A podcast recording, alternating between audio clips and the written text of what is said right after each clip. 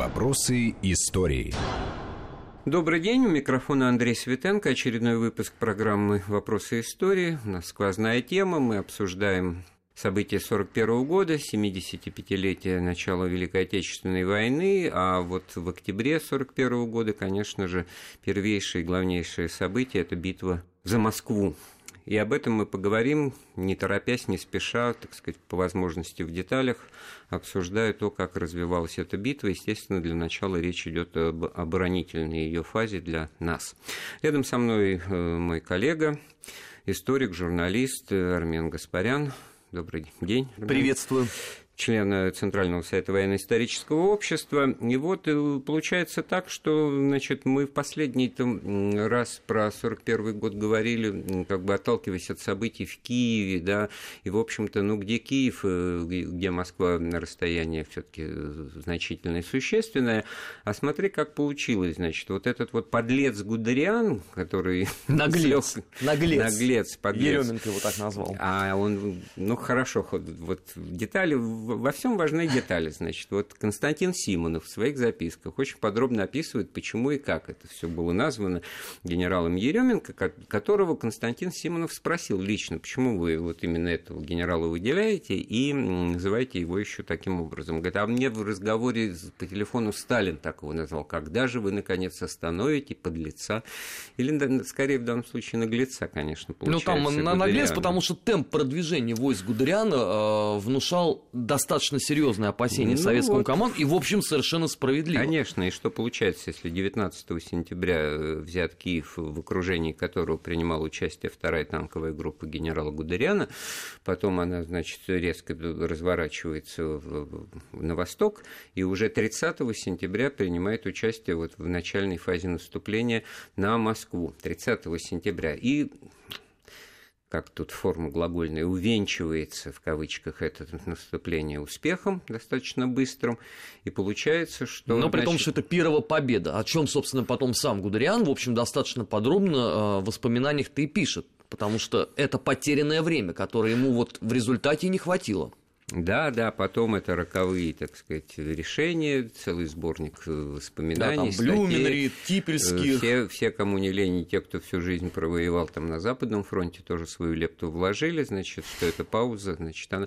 Ну, что говорить, вот это, с одной стороны, очевидные, бесспорные вещи, да, вот как бы э, грянули морозы декабрьские, да, значит, то, тоже, кстати, вопрос, там 30 или 40 градусов, среднесуточная температура была минус 13,4 0,4 градуса, это все равно много, это все равно невыносимо для нормального человека. Но, а кроме того, ну что, только немцы от холода страдают, как будто, значит, для наших людей это все, так сказать, мороз, не, не проблема. Но не ну, будем вот торопить в, события. В упомянутых тобой, да. кстати говоря, о многочисленных воспоминаниях э, из серии там «Утраченные победы», немецкие битые генералы дали этому категорически простое и эффективное объяснение, что страдали только они. Почему? Потому что русский человек в этом климате родился. Варвар Ему, да, ему все это было э, знакомо с детства, поэтому он не является такой вот, вот жертвой погодной стихии. Вот еще одно очень такое показательное постоянное, значит, наблюдение над той поверхностью, настью восприятия, такой вот высокомерной, вот чисто вот арийской, так сказать, белого человека над всем остальным человечеством, с которым ему приходится иметь дело, для которого вот якобы и мороз не мороз, значит, им-то что.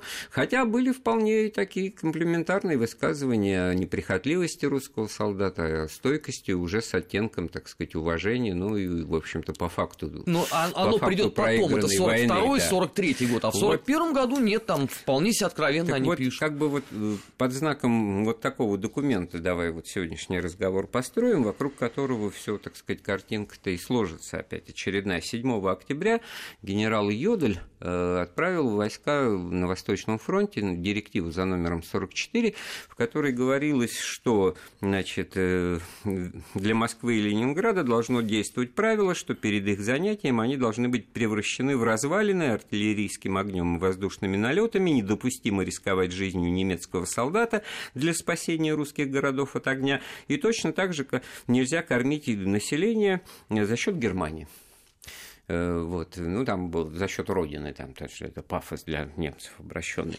И, и что из этого следует? Мне вот кажется, что здесь не просто желаемое за действительное, ты еще попробуй возьми и Ленинград, у которого остановились они уже полтора месяца стояли, да, ну, к Москве, положим, рвались, но тоже еще надо дойти, а тут как бы, так сказать, уже по факту того, что это все будет, и это на мой взгляд, отражает вот эту вот уже внутреннюю дрожь, которую испытывала эта военная машина немецкая вермахта, потому что подстегивали, подстегивали, пытались какой-то энтузиазм, значит, вот говорим о том, что будет, да, а на самом-то деле критический уровень потери в уже, значит, порядка 20% от первоначального списочного состава. Что это очень много. Очень много по запискам, значит, Гальдера следует, и это явная тревога, потому что по закону ну, профессионального ведения войны. Тут либо надо останавливать наступление, передышку, какую-то, значит, паузу брать, либо, значит, вливать новые пополнения, выливать новые волны. Вот там мобилизации в пятый, шестой, А если еще внутренняя фронта, вот упомянутый тобой документ, это, по сути, первая попытка сопротивления германских военных планам Гитлера, потому что генерал-фельдмаршал Рунштадт сказал, что он не будет это выполнять, он потребовал аудиенцию Гитлера, он ее действительно получил. Она длилась три часа. Имеешь в виду, что не будет а, выполнять? По Ленинграду. Он mm. считал это искренне варварством и совершенно скотским методом ведения войны, и искренне не понимал вообще, почему ну, германская армия должна этим заниматься. Если я ничего не путаю, Рун что-то воевал на, на южном фланге, он Ростов брал. Вот он как раз был тем человеком, который выступил против. Он считал, mm. что эти методы войны противоречат германской Хотя традиции. здесь нет, э, нет противоречия в том смысле, что если внимательно прочитать эту директиву, там, в общем-то, как бы сказано вроде про Москву и Ленинград, а есть уточнение, я его выпустил при цитировании, так же, как и со всеми другими городами. То есть это же вообще тогда Да, это относилось абсолютно ко всем. Да. И Руджет получает аудиенцию, три часа она идет, два часа это был монолог Гитлера о послевоенном устройстве мира, и один час это э, Гитлер э, разглагольствовал об архитектуре. А во время чаепития, вот этот час, да, официальные разговоры были запрещены. И Руншет, по его собственным воспоминаниям, он едва сдерживал бешенство, вот это вот выслушивая. После этого он сказал, ну хорошо, если там верховный главнокомандующий приказывает. Но он еще не был тогда верховным. Да, ну, это мы его сейчас так называем, да, притом там еще же вечно э, Кейтель был, который говорил, что ну а что, ну приказ уже, куда тут? Поэтому извольте выполнять. И вот, вот эта вот германская дисциплина, они начинают это методично воплощать в жизнь. Ну, в данном случае вот э, любой вот такой вот бесноватый и неадекватный диктатор, он становится заложником вот э, своих же, э, так сказать, лозунгов и директив, которые, которые у него в голове присутствуют. Он разговаривает с, вот, с собственными тараканами в голове. И в данном случае это вот было ну, уже крах Блицкрига-то в любом случае, потому что все, так сказать, отпущенное время. Ну, крах Блицкрига это вообще начало сентября, вот, потому что вот, сколько вот, отводилось. Вот уже как раз вот все осознание того, что быстрая молниеносная война, так сказать, это уже, так сказать, уходит в прошлое. Это тезис, да, и самое интересное, что в этот же день, 7 октября, это я уже по нашим источникам, по нашим воспоминаниям цитирую, было достаточно редкое мероприятие проведено в Москве, э, э, пресс-конференция для журналистов и руководителя Софинформбюро, а им был Щербаков, это известный партийный деятель, долгое время станция метро, вот Щербаковская, это как раз была в его честь в свое время названа он там а, обнародовал очень важный э, тезис, в котором говорилось, что перспектива затяжной войны страшит врага. И исход грандиозной битвы, развернувшейся на огромном фронте, фашистские генералы хотели бы решить до наступления зимы. Это тщетные надежды. Гитлер получил затяжную войну, которая приведет его к поражению. Это вообще правительские слова тут сказаны. При том, что они не очевидны еще были в рейхсканцелярии, да? Абсолютно. Потому они... что расчет-то строился на то, что ну, две недели раньше, две недели поздно, мы все равно будем в Москве. Ну, Силу все, германского все, вермахта э, достаточно для того, чтобы э, решить эту войну благополучно для Германии. Вот как тебе кажется, вот э, в этом тезисе, который действительно был распространен и тоже, так сказать, для внутреннего нашего пользования, он, в общем-то, в первую очередь и адресовался, сколько здесь в нем было, ну, ну действительно, так сказать, продуманной реальности, или это тоже был такой вот подстегивающий мотив, ну, только рассчитанный на, на морально такое волевое восприятие. Мне кажется, что здесь 50 на 50. С одной стороны, это, безусловно, инструмент пропаганды, и не надо здесь никаких иллюзий.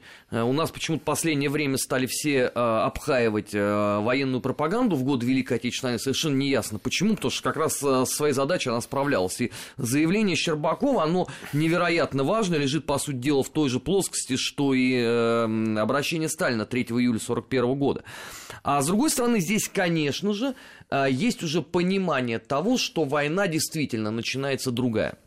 Изначально ведь все военные кампании, которые проводил Гитлер, они были построены по одному и тому же принципу. Молниеносный удар, э, резкое наступление, э, тебя берут в клещи, и на этом, по сути дела, война заканчивается.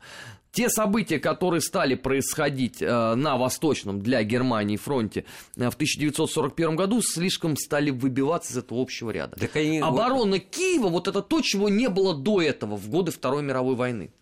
Да я бы даже по-другому немножко сказал. Понимаешь, вот здесь все сложнее как раз э, на том основании, что с одной -то стороны все эти планы срабатывали, все эти клещи, танковые обходы, и вызывали эту нашу боязнь, общеизвестные вещи, боязнь окружения, и во многом способствовали вот тем случаям паники, когда, значит, э, опасность окружения приводила к тому, что отступления не, не такие спонтанные были. Но просто в силу того, что что терри... масштаб территории, масштаб колоссальный человеческих ресурсов, то есть вот в приграничных сражениях июньско-июльских вот это все было, элемент, так сказать, он сработал задуманное достигнуто, а результаты это не приносит, потому что э, немцы сталкиваются с новыми э, армиями, ну, которые... Но это большой привет сначала военной разведки вот. Абверу, которая ничего, как выясняется, не знала о военном потенциале Советского Союза, а с другой стороны, это не меньший привет э, канцлеру Третьего Рейха Адольфу Алойзовичу Гитлеру, который умудрился построить теорию, при этом не вникая абсолютно ни в какие детали. Он же потом в конце октября скажет, если бы я знал, сколько у русских техники, я никогда в жизни бы на них не напал. Вот, и кто мешал это все узнавать, тем более это совершенно не, не скрывалось. Тут в пору о другом порассуждать и посетовать, что у нас многие в желании оправдать и как-то объяснить вот эти сокрушительные поражения, очень обидные и очевидные, значит, начинают, начинали в свое время пытаться, это была главная версия там, в 50-е, 60-е годы, говорить о неготовности, об отсутствии, и, в общем-то, как бы сами, сами себя, значит, по затылку били, э, отрицая очевидное, что у нас были самые э, мощные передовые танки нового поколения, которых у адекватных у немцев в 1941 году. Только в разработке были не было никаких танки, ни вот тигров, вот. ни пантер, значит. Вот, а у нас уже, так сказать, сотнями и Т-34, и КВ-1, значит, танки против которых у них даже и еще. пушек не было, да, и все остальное и прочее. А и получается, что вот самое вот такое ну, печальное, на мой взгляд, потому что это все уводит дискуссии совершенно в другое пространство, и ярлыки начинают навешивать, и ругаться, и на пустом месте чаще всего, потому что почему-то цена только победа над численно превосходящим противником, да, и поэтому каждая диспозиция, рассказ о каком-то отдельно взятом сражении, и в данном случае вот мы обиты под Москвой, вот открываешь читаешь э, обычные официальные источники, тем более прошлых лет, начинаешь, э, значит, э, цифры, из которых, значит, немцев вот чуть ли там на полтора-два раза больше. Дело как раз в том, что их было не больше, силы были на этом, уже, так сказать, уточняя ситуацию на направлении главного удара, значит, вот в район Вязьмы из Ржева паритетный, будем так говорить, сопоставимый ну, там в десятках самолетов, там 1044 у немцев, э, там 1078 у нас, вот примерно так. Главное, ведь э, любой военный человек скажет, это умение сосредоточить преимущество в на участке, на котором ты нападение ведешь, ведешь в атаку, это оперативное искусство, это во-первых. Во-вторых, так сказать, огромная, так сказать, к сожалению, для нас э, восстанавливаемость ресурсов потерянного немцами, поэтому, так сказать... Но при этом не... у немцев у самих есть огромные проблемы э, именно в этот момент, потому что этот самый ресурс танков, о котором Гудериан потом сложил две повести и три романа, он как раз там-то и сработал. И, между прочим, у нас вот тоже поразительно, у нас все, кому не лень, э, постоянно поминают э, в суе к месту и не к месту э, военный дневник Франца Гальдера. Но ровно не в момент, это когда уже он... камушек в мой огород. Не-не-не, не, вовсе нет, но потому что я это регулярно слышу. И при этом, вот когда сам Гальдер пишет, что у нас танки все выработали ресурсы, непонятно как наступать, ровно вот этот момент никем не фиксируется. И потом, когда речь заходит про наступление немцев на Москву, все говорят, ну как, ну танки ж ехали, вот Гудериан ехал, а то ж это из последних сил уже катилось, и дальше там все уже проблема была. Это уже мы, э, не забудь мне напомнить, если я этого не скажу, это к вопросу о генерале Грязь, который якобы решил вопрос. Сейчас я хочу вот просто закончить с темой пропаганды. Очень интересный, любопытный вот тезис ты э, привел. Вот. Ну, я, собственно, начал вот с этой пресс-конференции Щербакова. В этот же день, 7 октября, главный редактор э, «Красной звезды», это вот небезызвестный Давид Ортенберг. Ну, сейчас вообще на слуху всех да, после да. понятно каких событий. Да.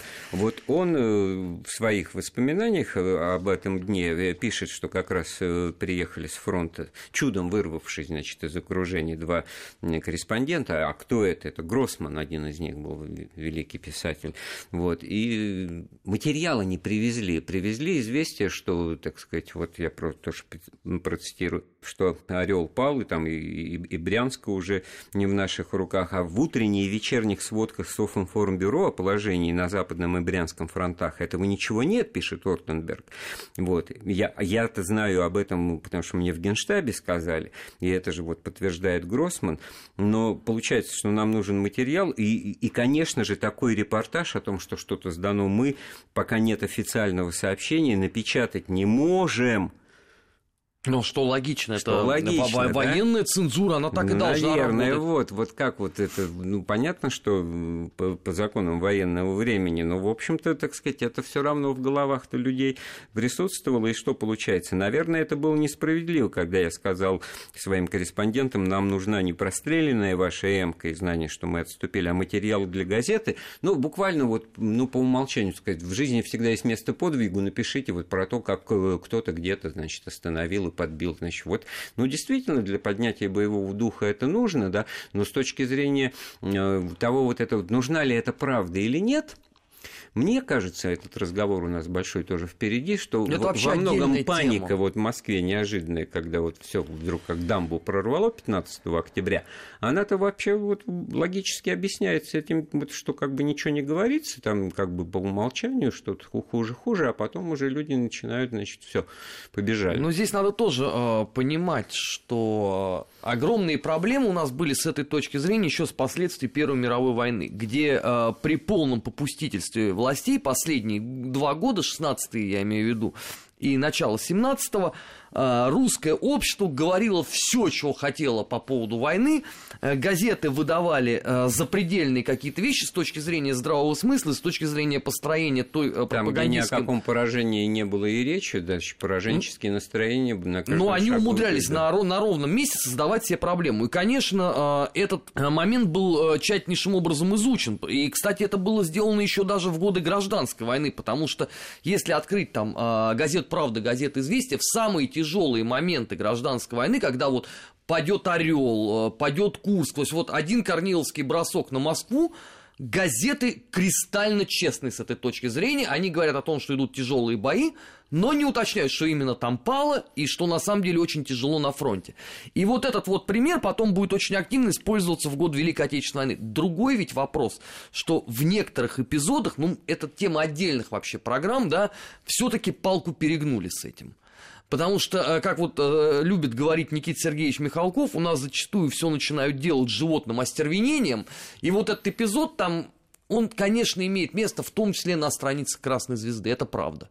Вот, и тут ведь получается, что для того, чтобы мобилизовать э, человека, ну, ну будем говорить, на подвиг даже, значит, э, на то, чтобы он себя не щадил, ему, ему же надо доверять, ему же дать, надо, надо дать возможность самому, так сказать, оценить и прийти к этому выводу, да, то есть, э, я так скажу, что безнравственно требовать подвига от кого-то другого, ты пойди сам его соверши своим примером, и, слава богу, таких примеров примеров было немало со стороны командиров.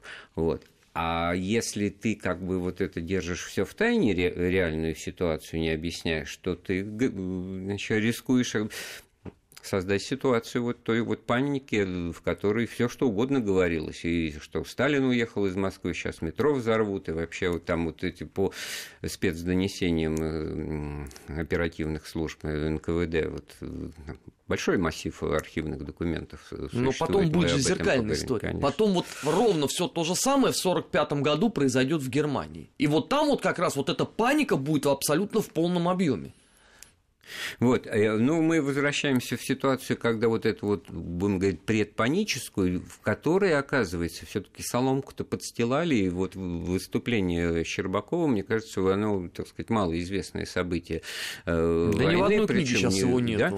И, и оно как бы рисует момент э, в том, что хотя бы вот с точки зрения пропагандистских усилий, все тоже вот параллельно вот в этих империях, если угодно, но борьба была, так сказать, сказать, как минимум на равных, и, и если Гитлер уже, значит, упирал значит, на, на желаемое и выдавал действительно, значит, испытывая при этом совершенно понятные проблемы с тем, что Блецкрик рушится на глазах, это время уходит, то мы, в свою очередь, уже формулировали идею тезис э, затяжной войны, в которой, значит, одержим победу, что и произошло.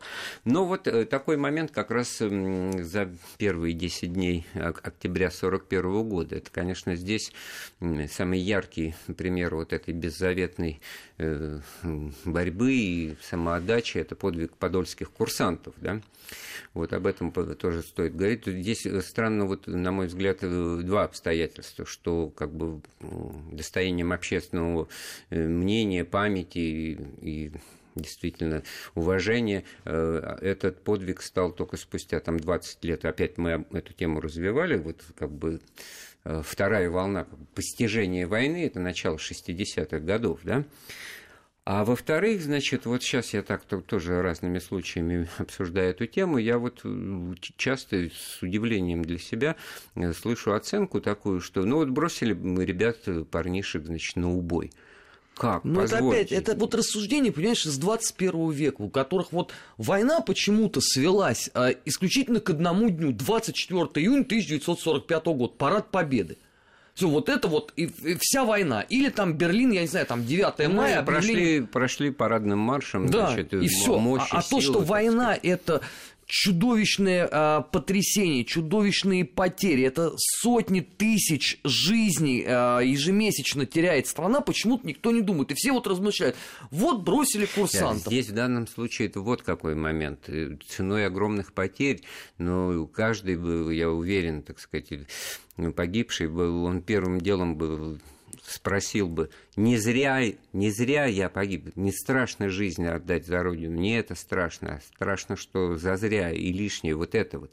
И в данном случае ситуация была такая, что речь-то идет не о том, что абы кого, так сказать, взяли и бросили, когда вот это, наверное, можно было бы с большим основанием адресовать бойцам дивизии народного ополчения, хлюпикам, интеллигентам. Первая коммунистическая, ты ну, вот виду, которая там тоже 12 раз состав поменял да. за войну в результате. Вот это вот тогда получается затыкать дыры уже абы кем э, попало и стариками или юнцами, которые не имеют опыта. А здесь Другая проблема – это элита, это будущие офицеры, это костяк армии, вокруг которых э, три их с половиной тысячи было, значит, вокруг которых, когда они становились бы лейтенантами, можно было бы целую армию собрать и воевать, а тут их одних вот соль эту офицерскую бросают, значит, в прорыв, и это вынужденные меры, потому что тут и все, и Жуков пишет, что у нас на этом направлении от Юхнова к Малоярославцу в те дни вообще войск не, не оказалось. И, Но ждали и резервы вот, из глубины страны, неким было и вот закрывать. Тут вот масса вопросов возникает, кто отдал приказ, как они были обеспечены, что это было, так сказать. Вот об этом